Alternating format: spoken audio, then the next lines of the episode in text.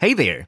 你听到英文会很抗拒吗？自行学习又没人陪？欢迎收听通勤学英语，周一到周五张老师陪着你一起朗读世界时事趣闻。每日只要利用通勤的时间，就可以习惯听英文，以及跟老师一起念英文。For best results，每天可以跟着我一起读二到三遍。需要协助时，往上一滑，找到单集简介里就有双语逐字稿可以陪伴你哦。Are you ready? Let's get started.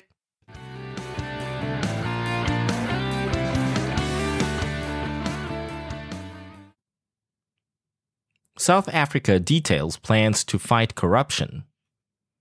South Africa's president has introduced long anticipated measures to tackle endemic corruption, subjecting even himself and his cabinet to closer scrutiny of their personal spending and lifestyles.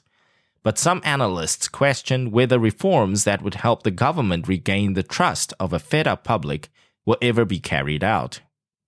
President Cyril Ramaphosa speaking on national television on Sunday evening, said his government would, among other things, establish a permanent anti corruption unit in the National Prosecutor's Office, create transparency in the granting of public contracts, and increase protections for whistleblowers. As a country, he said, we are emerging from a dark and difficult period.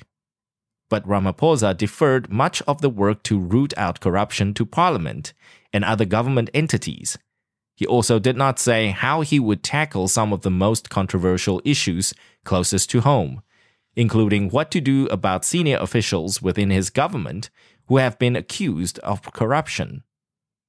It's so unserious, it's almost a joke. William Gumede, a professor of public management at the University of the Witwatersrand in Johannesburg, said of Ramaphosa's proposals. If he wanted to show that he was serious about dealing with corruption in his orbit, Gumede added, Ramaphosa should have suspended the ministers accused of corruption. Ramaphosa's proposal came in response to hundreds of recommendations by a judicial commission that spent three years hearing evidence from more than 300 witnesses about how officials had gutted public enterprises to enrich themselves and their friends. The commission, led by South Africa's Chief Justice, Raymond Zondo, focused mostly on the nine years that Ramaphosa's predecessor, Jacob Zuma, led the country. But the current president's reform efforts also come at a particularly fraught time, with Ramaphosa facing his own corruption scandal.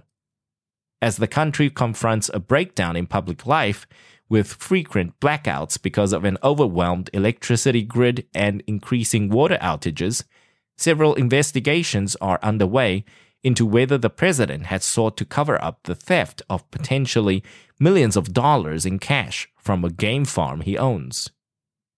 During a news conference last week, Zuma said Ramaphosa, his staunch foe, was corrupt, while another former president, Thabo Mbeki, questioned Ramaphosa's future as a leader amid the farm theft inquiry. Thanks for tuning in. 记得我们每日跟读、精选词汇以及 Intense Podcast 节目都在各大 Podcast 平台同步放送，也欢迎分享我们官网 www.dot.fifteen.minutes.dot.today 以及 Facebook 粉专给亲朋好友。 同情学英语，Improving your English on the go. Catch you in the next one. 我们下期见。